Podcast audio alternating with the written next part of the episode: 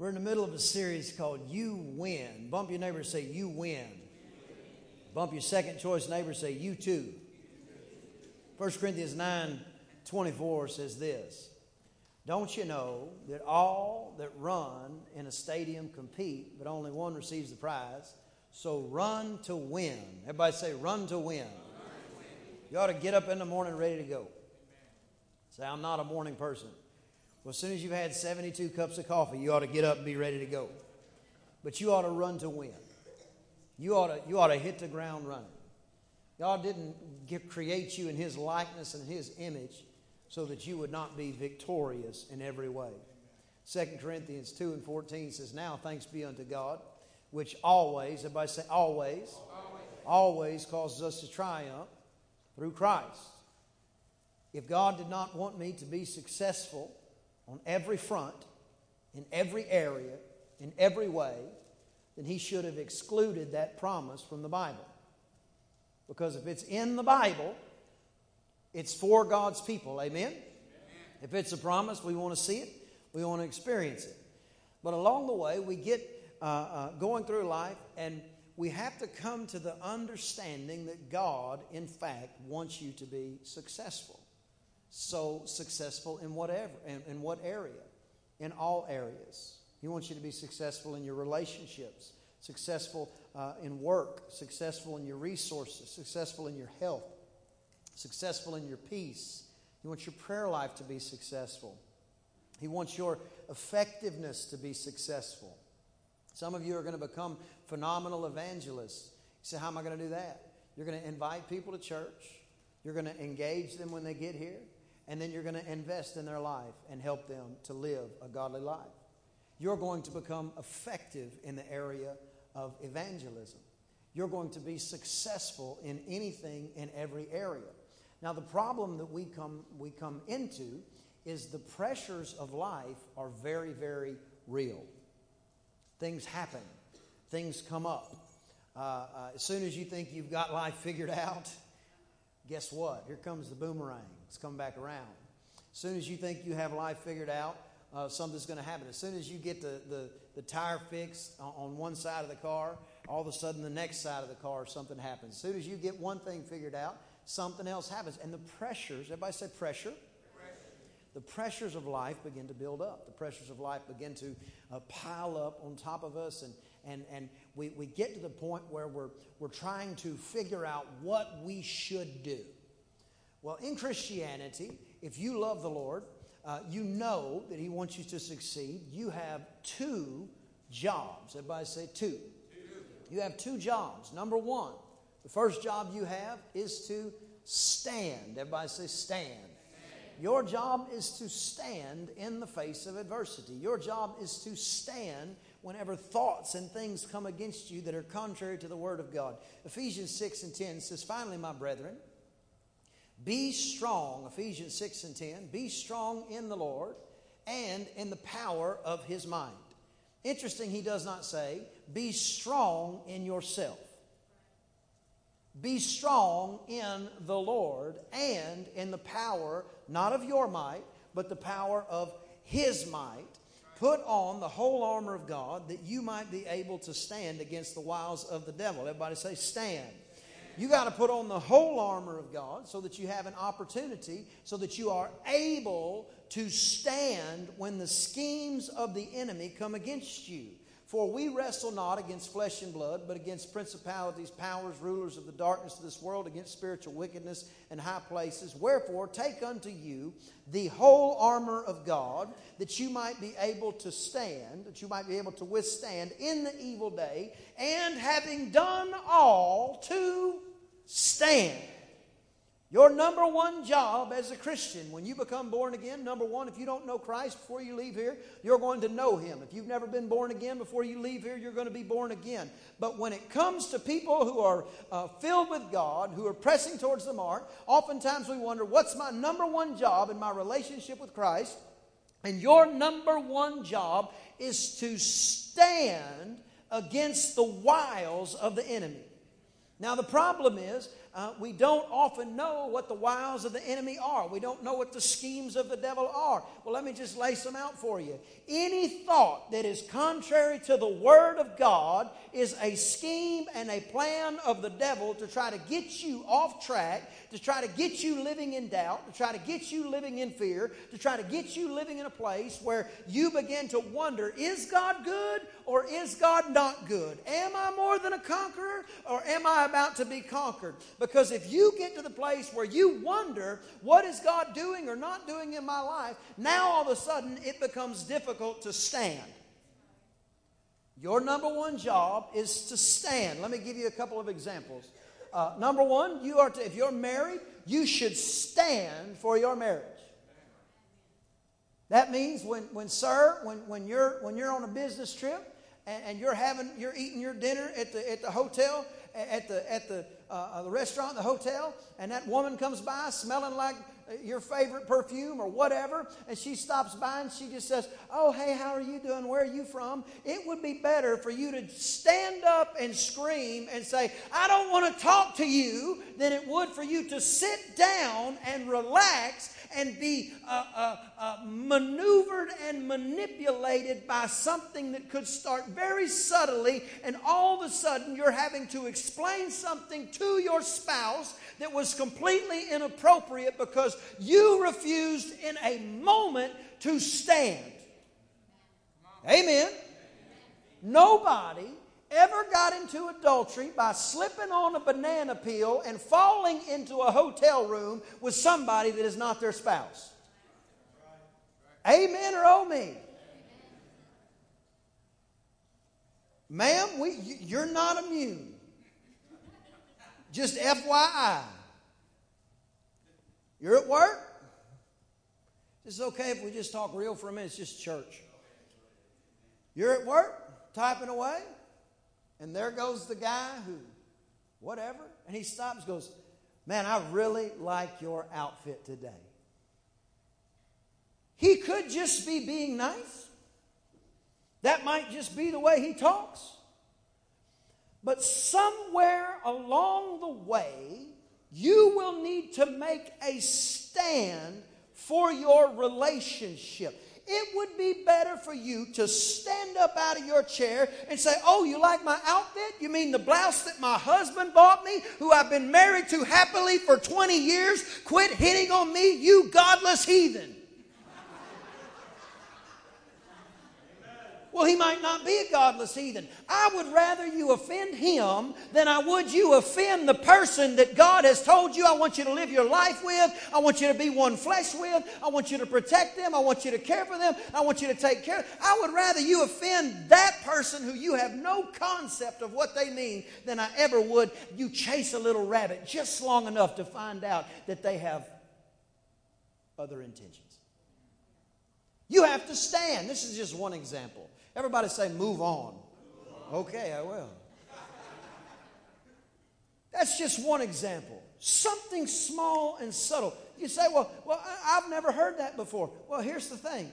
I know people, and I love everybody, and we're not mad at anybody. And if you if you're going through something, we want to help you with that. That's all there is to it. I'm just telling you, every forest fire starts with a small fire.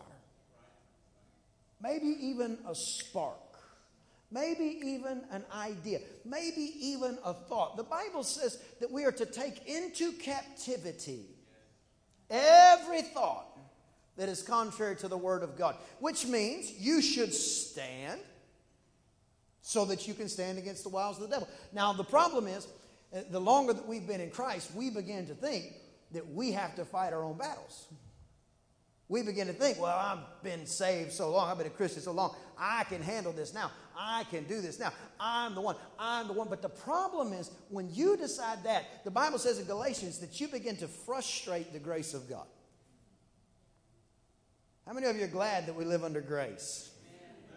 Grace means that where you could not, He did. Where you cannot, He does. So when we get into grace, we have to either rely on grace or we rely on the law. But what's interesting in Ephesians 6 is he tells all about this armor. He says, I want you to put on the helmet of salvation, breastplate of righteousness, want to have your feet shod with the gospel of peace, want you to have the sword of the Spirit, want you to be uh, uh, girded up, I want you belt uh, with the belt of truth. I want you to be so ready for war that, that, that you are able not to charge the enemy, but to stand. Now, now, I don't understand it. We just watched the Aggies tune up uh, uh, uh, Prairie View, which was awesome. But uh, what, what's interesting is they get in their locker room and they put on their cleats and their pads and their shoulder pads and all this stuff. They strap that helmet on, they put their mouthpiece in, and then the coach says, Now go hit somebody. But in our Bible, it says, Put everything on, not because I'm going to say, Ready, set, go but because I want you just to be able to stand. Amen. Now, why would we need to stand? We stand because the battle does not belong to you. The Bible says he wages war on our behalf. He begins to repeat himself. He goes, Listen, when you get tired of standing, I want you to stand some more. Some of you are going through something and you feel like, you know, I've been through this before. How much longer am I going to have to stand? I don't know. What I do know is if you don't faint, if you don't quit, you're going to reap. There's something called a due season. Everybody say due season. Due season shows up in your life when you least expect it, but when you most require it. It's a situation when everything shifts in a moment, in an instant, in a, in a twinkling, in a breath. But for you and for me, we have two jobs. We have to stand and believe. Stand and believe. Everybody say that. Stand. Stand and believe. Our job was stand and believe. So if we're going to stand, we're going to stand what? Against the wiles, the schemes of the enemy. What are we going to believe? I'm glad you asked. We are going to believe what God says about us and we're going to throw everything else away. Amen. That means when you decide that you're going to believe God, you have to get out of the I'm not capable, it's not possible, I'm not strong enough, I'm not smart enough, I'm not handsome enough, I'm not pretty enough, I'm not qualified enough, there's no way I could, I'm too old, I'm too young, I'm to this. As soon as you said I and you didn't attach, I'm more than a conqueror, you just said something that's contrary to God's word. God says we're going to stand and we're going to believe. The Bible says, as a man thinks in his heart, so is he. Whatever you believe, that you are. Now, believing is something very interesting because believing, literally, you can believe anything. Have you ever heard somebody say, I just can't believe that? It's not true. We've got children convinced that a bunny rabbit hops around and gives out Easter eggs once a year. You can believe we got kids convinced that a fat man in a red suit flies around with reindeer, gets out of a sleigh, climbs down a chimney, and puts presents underneath a tree, steals your cookies and your milk, and then leaves. You can believe anything. So we have to decide what we're going to believe. Because we have two jobs we're going to stand and we're going to believe. Now, here's what you have to believe you have to believe what He says about you and not any other thought that comes up. Because He says you can do all things through Christ who strengthens you. But if we're really honest, we don't feel like that all the time. We don't feel like we are more than a conqueror all the time. But your job is not to be more than a conqueror. Your job is to believe Him that you are more than a conqueror. Stand and believe. In the body of Christ, we find ourselves torn between uh, processes and mentalities. One mentality is the mentality of woe is me and everything that I've done. The other one, let's call it a righteousness mentality. 2 Corinthians 5.21 says that uh, he made him to be sin for us who knew no sin, that we might be made the righteousness of God in him. You are the righteousness of God in Christ. You are made righteous by what God did for you, not by what you are going to do for God. Does that mean we shouldn't do things for God? Heaven forbid. You should press towards the mark for the prize of the high calling in Christ. However, it comes from a place and a mentality of the understanding of where He has positioned you that puts you in a place of understanding why you can access Him and why you can believe God when everybody else is telling you, you're just not good enough. I might not be good enough, but he's certainly good enough, and he is my refuge. He is my strength. In whom shall I fear? I'm not fixing to get moved by what I see. I'm not fixing to get moved by what I hear. I am choosing to do two things in my life. I'm going to stand on his promises, and I'm going to believe what he says about me instead of what anybody else says about me. As we go through, it's imperative to keep in mind these two points because these two points position you for success in every area. Because just like what he said, uh, now thanks be unto God, which always causes me to triumph in Christ. It's because of Christ that you have the triumph. But if you don't have Christ, now it's a maybe. If you don't have Jesus, your victory is not certain. But if you have the Lord, your victory is as certain as your next breath. But you have to get to the place where you decide, before I get there, I know the two things I'm going to do. I'm going to stand and I'm going to believe. I'm going to stand on the promises of God and I'm going to believe what God says about me. Amen? Amen. So many times in our life, we, we have this feeling and this pressure that comes. And I don't want to make light of pressure because it's very real, it's very uh, uh, influential in your life. But pressure is something that, that it's almost necessary because pressure does something that maybe nothing else can do. If you take a water hose and you pour, you turn the water on, it'll shoot three or four feet. But as soon as you put your thumb over it and you apply some pressure, now all of a sudden that same water can shoot 30 or 40 feet. Because pressure is required to see power maximize. And in your life, the more pressure you begin to feel, in your life, the more pressure you begin to feel like is coming on you, now the more power you can anticipate. The more you sense the pressures of this world from every side. Has anybody just wait? Have you, have you ever felt pressure at all?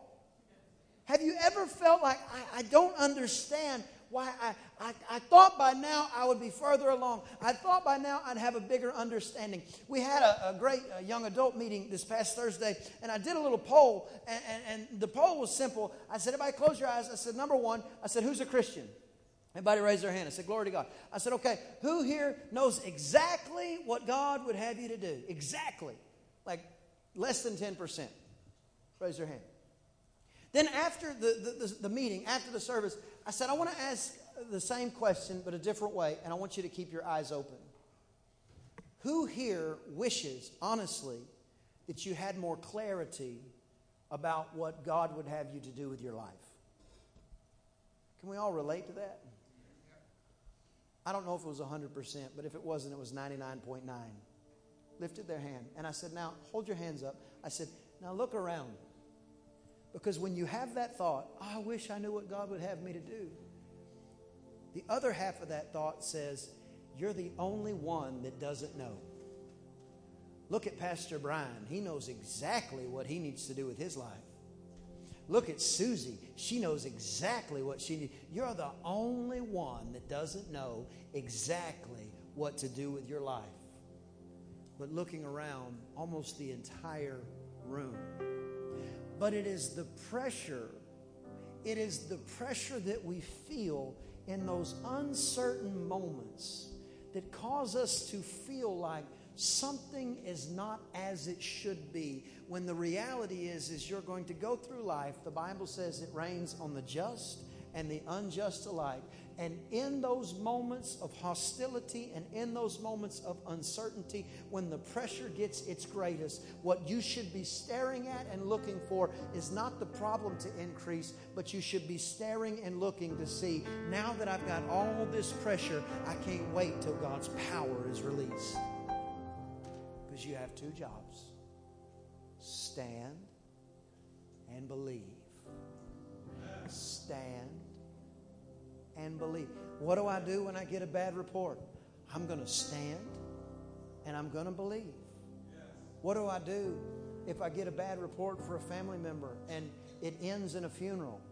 I'm going to stand and believe. What, what, what do I do when, when they tell me they're laying people off at work? I'm going to stand and I'm going to believe. You say, well, this sounds too easy.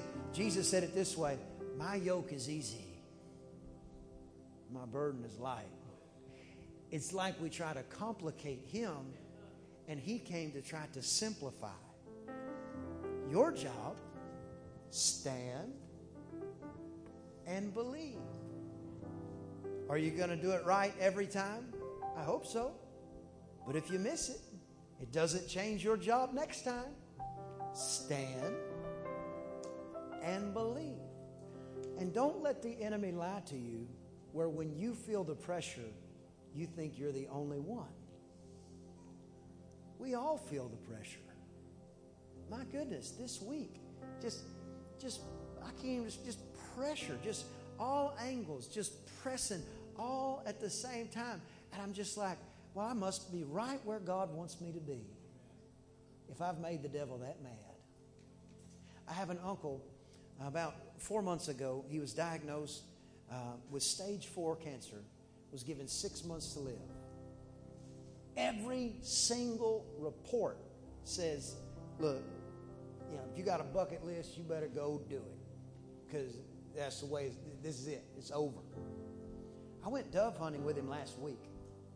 And the next day, he sends out a text message says, BT Dub, I am now in remission and completely cancer free. Stand and believe. Stand and believe. We can't complicate it because if we, you're going to be driving to work. You're going to have that thought. I can't believe this is happening. I can't believe that is happening. Well, I may not be able to figure it out. But I tell you what I'm going to do. I'm going to stand and I'm going to believe. I got a, a, a kid, I got a grandkid, they're living crazy. They're, they're doing all the stuff that they shouldn't be doing. I don't know what to do. Yes, you do. Stand and believe. Because the Bible makes it very clear in Galatians if we won't quit, just raise your hand if you say, I'm not going to quit. If we won't quit, the Bible says we'll reap, but here's the, the, the, the ticker it's it's in due season. You don't know when due season is going to hit, but you know when it gets there. I remember my kids when they were very little. They had this terrible, terrible toy. It was called a Jack in the Box. Easily the worst toy on the planet. But Haley was our first baby, and you know, the first baby that's the one like, when they drop the pacifier, you go boil it for 20 minutes before you give it back to them. The second baby, you wipe it on your pants. The third baby, they could drop it in a sewer, and you would go like this and then hand it to them. The first baby, you got to have the lights turned just right. You got the, the, the, the blackout on the windows. You got the, the, the, the noisemaker in the corner that sounds like, you know, this is what it sounds like in their mother's belly. It helps them sleep. Just and the baby still doesn't sleep. The third baby, you will give them a running chainsaw if it will keep them quiet. Here, babe, play with that for a while. So we're talking about the first baby. I'm talking like pillows on all the corners, like like first like buy the expensive shoes, those shoes that say will help them walk better. You know what I'm talking about? Like fifty dollars a piece. Are we the only ones that bought expensive shoes for our babies? First baby, Jack in the Box. It was the worst because I don't know if you know what a Jack in the Box is, but it's got a, a, a, a crank on the side of it and when you turn the crank, it's like do do do do do do do do.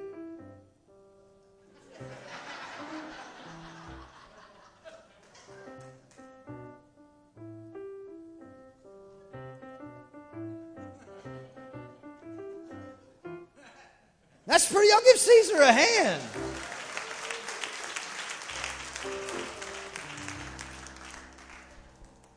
Terrible toy. You turn the thing, and you got it like right next to the kid, six months old kid. And when you least expect it, I don't remember what it was, a clown or something, pops out and just bounces all around their face. And my dad loved it. He'd be like, Here, she'll love it, she'll love it. Boom, and the kid ah! screams. And I'm like, Dad, stop. He's like, oh, she loves it. He puts it back in.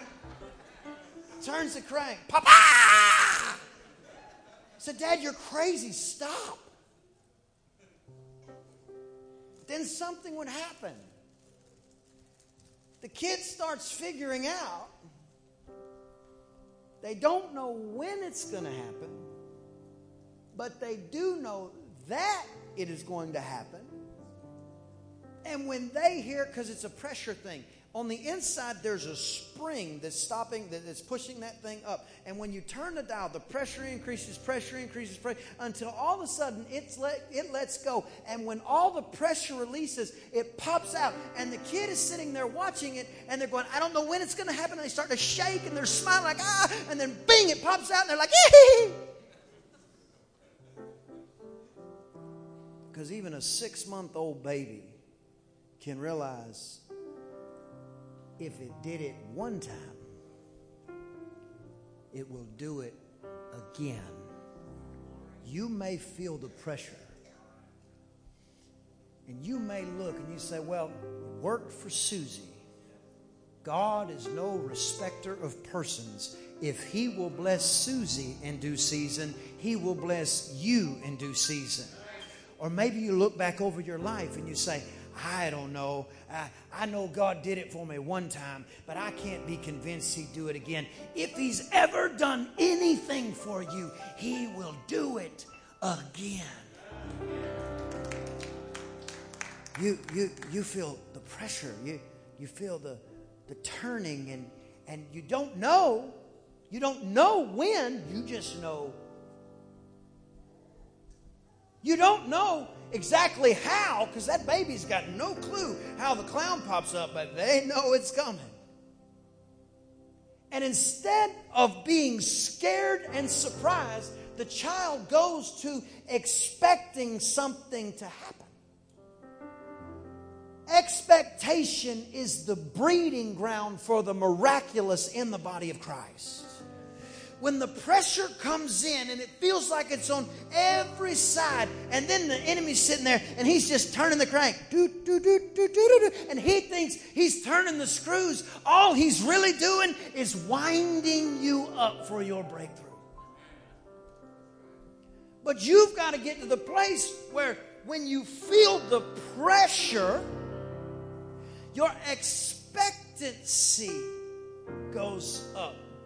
Because God has, God is, and He will do it again. But it is you and me that bear the responsibility of when the screws are being turned to stand and believe. Stand to your feet with me. It is us who have the choice because he's not going to stop turning the crank. He, he, he's not going to stop making the music. He's not going to stop because you don't like the pressure. But we've got to get to the place where, where due season becomes a time when we are expecting God and not something that surprises and scares us. Something where you, you, you see, David wrote that wonderful psalm where he said, Yea, though I walk through the valley of the shadow of death, I'll fear no evil, for thou art with me. He wrote that after he killed the giant and was probably in the shadow of Goliath when he did. And he found out that while he's in a valley, God is still with him. So, in other words, he said, I don't understand everything I'm going through, but I do know this. God did it for me once, and He'll do it for me again. And while I'm here, I'm going to stand and I'm going to believe what God said. the, the, the knob, the, the, the dial, the, the, the crank, it's like a it's like he thinks he's got you, and he thinks, if I just push a little farther, I'll break him. He's positioning you for your breakthrough. All around the mulberry bush, the monkey chase. The monkey chased the weasel, right? What, what, about this? all around the mulberry bush. The devil chased God's children. But what the devil didn't know, it's now your season. Come on, give God a hand of praise.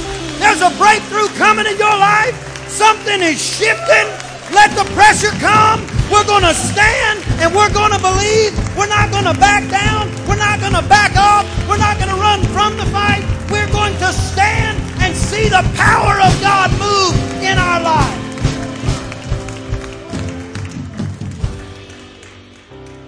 There's something about the pressure that always precedes the power.